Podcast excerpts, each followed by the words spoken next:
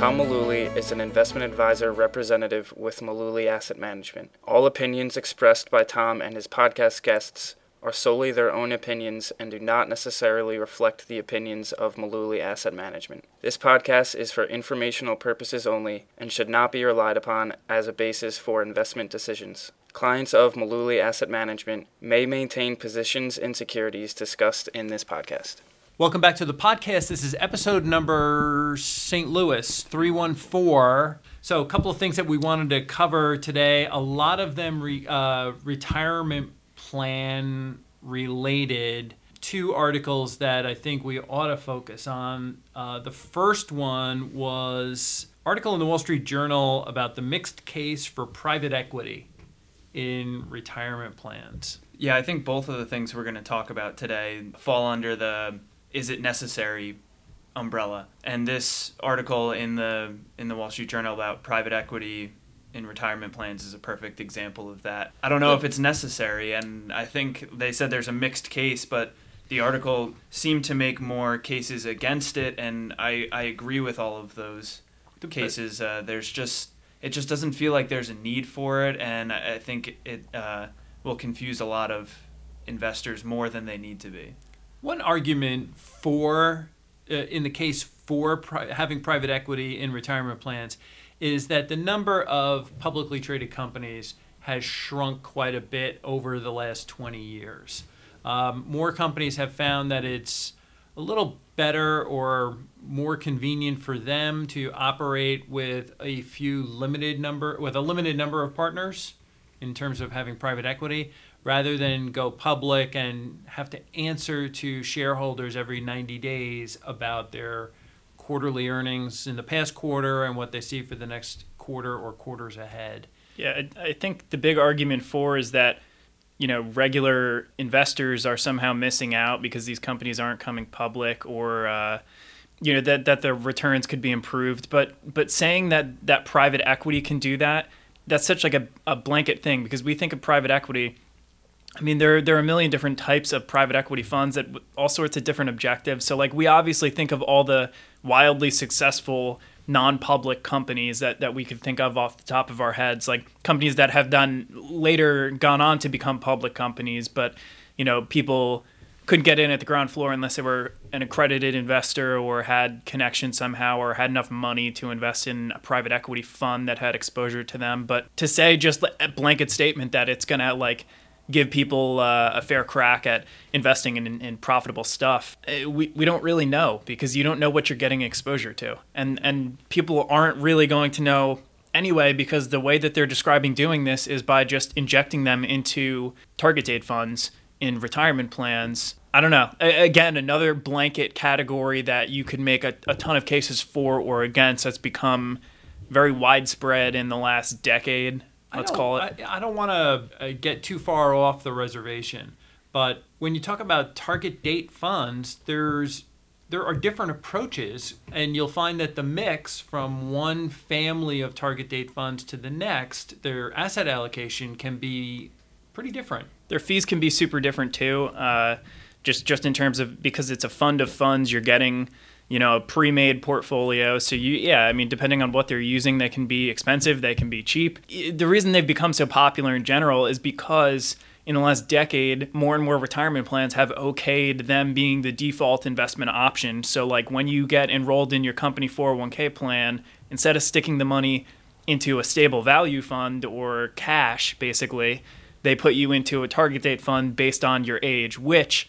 I think is very useful for people because if they were just sending deferrals in to sit in cash, I think that's useless. And that's the way it was for for decades. And a lot of people don't touch these things, and so rather than have the money just sitting in cash and then you find this out 5 years into it because you were busy doing your job, at least at least you have generally appropriate investments. It doesn't mean it's tailored for for your needs, for your situation or risk tolerance. Could definitely be improved upon, customized, but certainly not the end of the world either. I think I think it was a step in the right direction. But now they're, as we've said, these these things are all very different, and so some of them are going to have like a little slice of private equity uh, yeah. uh, injected into them, and I don't know. Yeah, I think a lot of the cases against private equity in retirement plans is that there's a real lack of transparency. People won't necessarily understand what they what they're getting themselves into, especially if it's kind of just shoved under the wrapper of a target date fund. They don't even know that they're paying or there's there's fees baked in with a private equity fund that are higher than usual and these are private funds like they don't have a responsibility to report much of anything But this is a, a a seven, almost eight trillion dollar market. I think private equity wants to, you know, start tapping into. Yeah. there's a lot of there's a lot of upside for I think for private equity to get into the retirement plans. I just don't know if there's a lot of upside the investors need to jump in on. I feel I feel like there's the allure of oh it's private it must be exclusive like I, I can't have access to it it must be good and then if if that's allowed in their in their plans people might think that they're getting in on something that is special or will help them outperform and I don't know if that's the case especially once you take the fees into the into account Yeah, I was going to say that I don't think I've seen any evidence that would suggest that private versus non-private like you there's no definitive evidence that proves that it would be better for returns for people. That's nonsense if anybody says it would be, but one thing that we do know for a fact is indicative of future returns is high fee versus low fee. Yeah. And so if we're talking about something that on the whole is going to raise expenses for investors, which I would imagine this is going to, even if it's some cheaper version created by somebody like a Vanguard or Fidelity, maybe it's not a two two percent and uh, 20 percent of profits kind of fee. Maybe it's something lower than that. But if it's raising the fees that are baked into the 401k menu, I would imagine that that's going to be a drag on returns moving forward, and that's not a good thing. We've been we've been moving now for a while in the direction of lower fee 401ks, making some progress. This would be a I mean, there's step been- backwards. There's actually been a lot of litigation Yeah, and there should over fees and there should be. 401k. Yeah, I agree. Yeah. And so just to clarify something that Brendan just said, private equity space, venture capital space, hedge fund space typically operates on what they call a 2 and 20 basis. Do you want to just explain what that means a little bit? two percent management fee, regardless of what the fund does, and then twenty percent of profits above some sort of benchmark that they that they set. versus like 0.5 percent A of half an a expense percent. For like a of mutual of- fund. for a, for a regular standard you know plain vanilla index fund that you're going to find in a 401k menu now. and Yeah. they gave i mean they only gave one one example of private equity returns versus non-private uh, over the last decade and it said um, that the private equity the us private equity that they were measuring over the last decade had an annual return of uh, almost 14.5% and then the the total stock market index that they were measuring from This was the Wilshire, uh, the Yeah. Wilshire 5000, right? it it averaged uh, about thirteen and a half percent. So it was lagging the private equity funds by one percent. But then you bake in the fact that they're taking two percent for Well, private equity and I twenty still- percent of profits. Like I don't think that's a good it. measure anyway, because you can do the same thing for hedge funds, and an index return of the universe of hedge funds or private equity is nonsense because we don't know which one you're getting. Right. So you're not you're not getting an index of these returns. You're getting like one of them. Yeah. And if one of them is going to make itself available to public investors, uh, I I just I don't know. My guess is that you're getting the table scraps from like the really good funds. You're not getting I didn't- exposure to the best private I, equity I was fund. just going to go there Yeah. too. I, I, I really am skeptical that the offerings that are available in a, a large retirement plan are not going to be some juicy options. Your, You- your, funds, getting- your fund's getting like the Series D offering from like a company. You're getting like the fourth and fifth round of Yeah. funding for a private company. You're not an A level investor in Twitter or Uber No. or a company like that. I mean, So they said in the article that the, there's two. I forget. I didn't write down the names of the firms, but there's two private equity firms that have funds that are ready to be deployed into retirement plans, and neither of them report their returns. Right. Great. So, like, I think how do this you even is- know if you're getting what you're paying you for? you hit the nail on the head though before. I think this is more about these companies getting exposure to a big base of capital, uh, as as opposed to like what is. I just don't see what the upside is for the average investor the here. investor, right? Especially especially if you're sneaking it into a target date fund, they're not even going to appreciate the fact that it's in there. It's just Yeah. going to be snuck in there, and somebody else is going to be leeching more fees off of the fund that you that you're not even paying attention attention to because it's a yeah. default investment anyway. Like, is that small portion of the target date fund that's invested in private equity even gonna like move How the much is- needle that much for the investor? are you going to be able to retire sooner because because of that? Yeah, because there's like No. a 15% private equity sleeve in your target date fund. Well, Like, I, I I also think that you know they, they have to be cagey in how they get this into these plans, and burying it in a target date fund is probably the most clever way to do it. especially because private equity funds aren't necessarily liquid investments. Right. So they have to put it in something like a target date fund that could be that is more liquid. So when you get retirees who are who are now in the the phase where they need to take distributions or required minimum distributions, they probably have very very little exposure to something like this.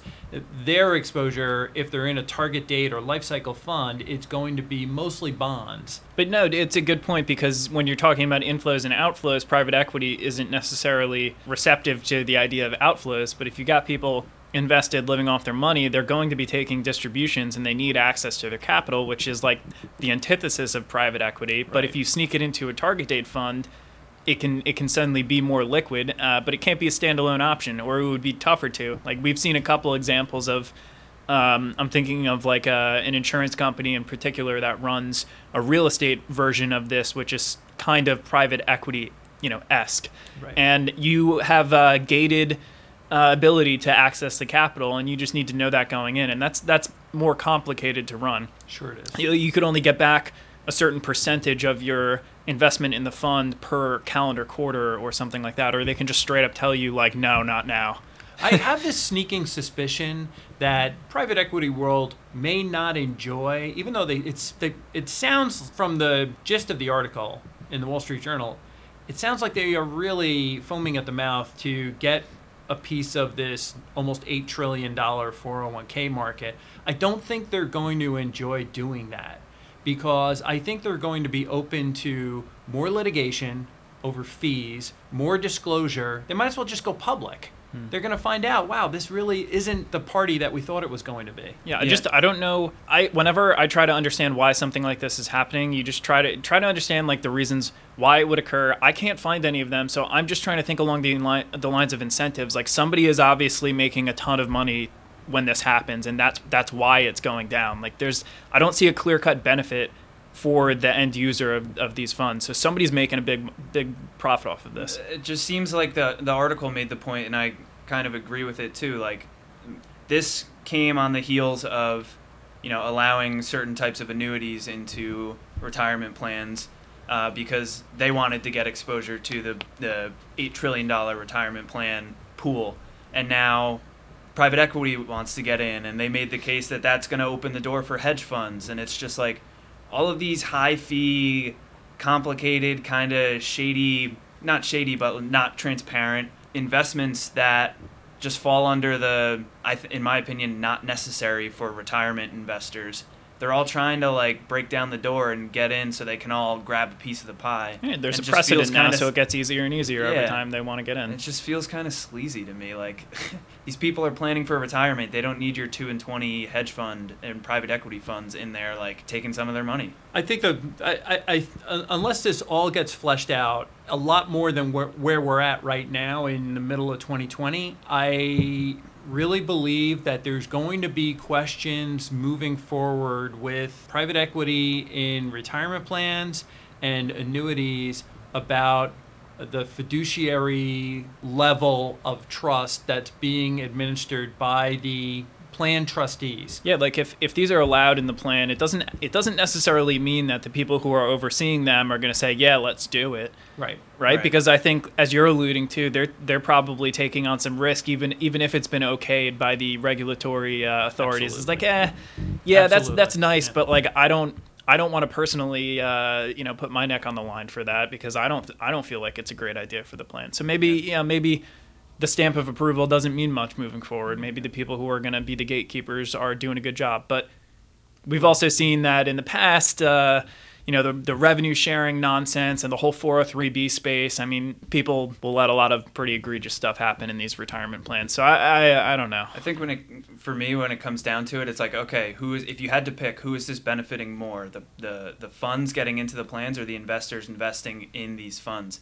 And I think it benefits the private equity funds more than it does the investors. So I don't think that it's right. Well, Tim, you teed up a perfect segue a moment ago for the second article with the annuities, and we ran right over it. Sorry about that. No, I was gonna say, I, even with what I just said, like I, I don't think it's right. And Christine Benz wrote an article about if annuities are right for you. Annuities seem to be a hot topic among advisors and people in the industry on whether or not they're actually valuable for clients or you know the merit that they have. But you know, she she walked through a few questions that people should ask themselves to determine if an annuity is actually right for you because there there are a couple of cases where it does make sense for people. They're not all bad. This was a good framework because again, like private equity or hedge funds to just say annuities bad or annuities good is is nonsense because yeah. it's it's such a broad space. There are specific kinds that I care for and don't care for. I kind of tend to fall uh, along the same lines as Christine Benz here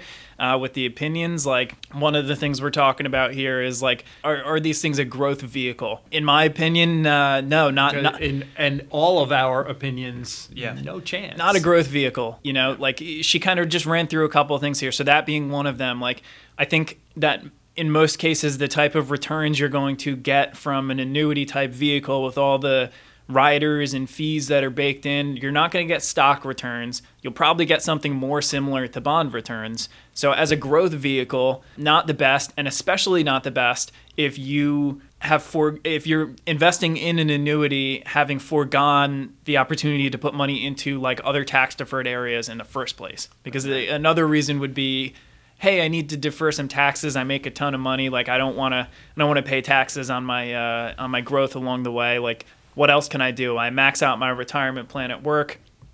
You know, I I can or cannot send money to an IRA. Like what else is there?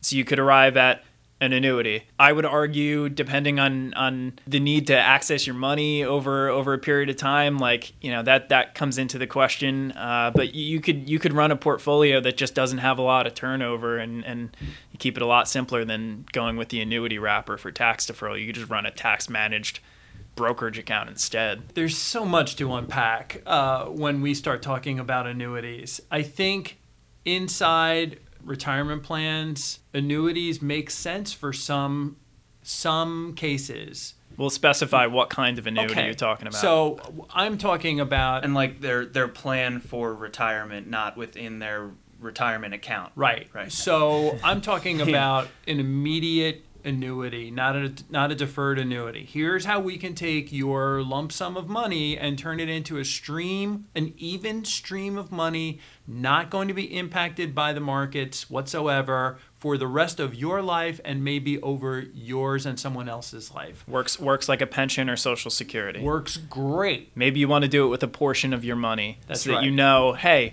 I've got social security that throws off X. I'm going to buy this annuity that's going to throw off Y and then the rest I'm going to make up from the investments that remain liquid outside of right. those things. Yeah. These annuities, they're good for some people, but do we need to see billions and billions of dollars going into these products every year? Probably not.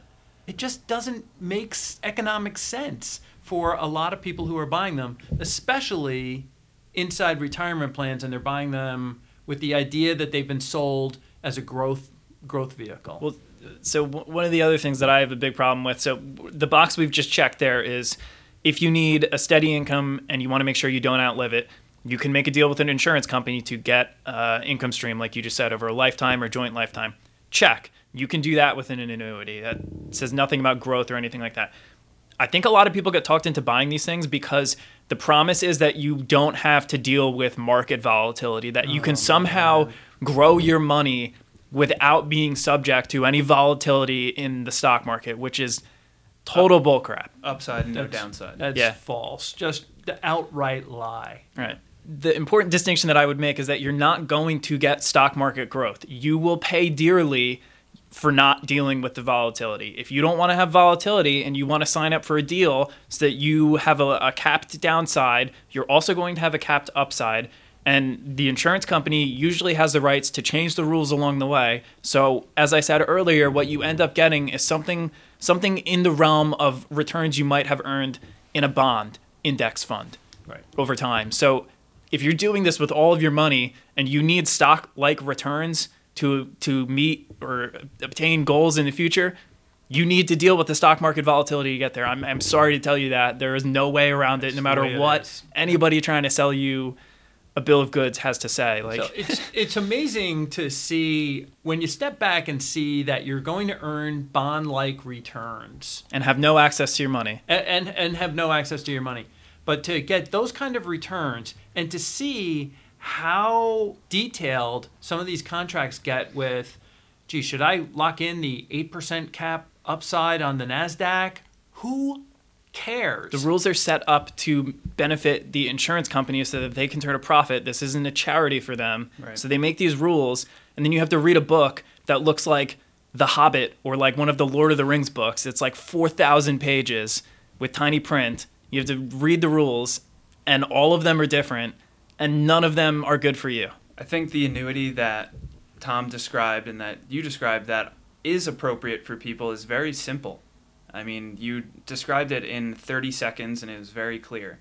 As you get more and more complex down that line into the equity indexed annuities, var- you know, variable annuities, all these different things with all these different rules, to me it just becomes more and more unnecessary. So that's where I kind of draw the line in terms of you know, which annuities are actually useful and which ones are sold as useful and end up being not as useful as they were made out to be. The insurance companies, it, Because basically, the- we're talking because about the annuities do exactly what they're designed to do. It's not like they don't work. They work exactly as they're designed. It's just people don't understand how they're designed, or they're not explained in a in a clear manner when they buy it. it's unfortunate because we have to oftentimes explain to people who are three years into an annuity, four years into an annuity, an annuity they bought somewhere else. A deferred annuity usually that's, That's supposed to be a about. growth kind of investment. Right. Right. And you know now they can't even get a phone call back from the person that sold it to them, and or that person's moved on, and they can't get any answers to the to this. And we're the ones that kind of have to pick up the pieces and explain this to folks. So okay, this is what actually happened, and this is what is going to happen. Your you know your prison term will end in five more years when the surrender charge ends. And Another- here's what you actually bought. With a tax Yeah. bill. For me too, in terms of liquidity, I mean, for people, if if they need that money at all within the next three, four, five years, like this, and any type of annuity with a surrender charge is absolutely inappropriate, and they should run away. Like So- if liquidity is a big concern for you, most annuities are probably not something you should be looking at. Usually, people haven't considered the idea of if it's a deferred annuity that's supposed to grow for them. They're not sure because the point is so long into the future. They're not sure if they even would want to annuitize at the end of the growth period, whether you know we're talking variable or equity index annuities here. So if they don't know that, and the growth in the in the annuity sub accounts or whatever we're talking about here is based on them annuitizing at the end, giving up that pool of money and then collecting an income.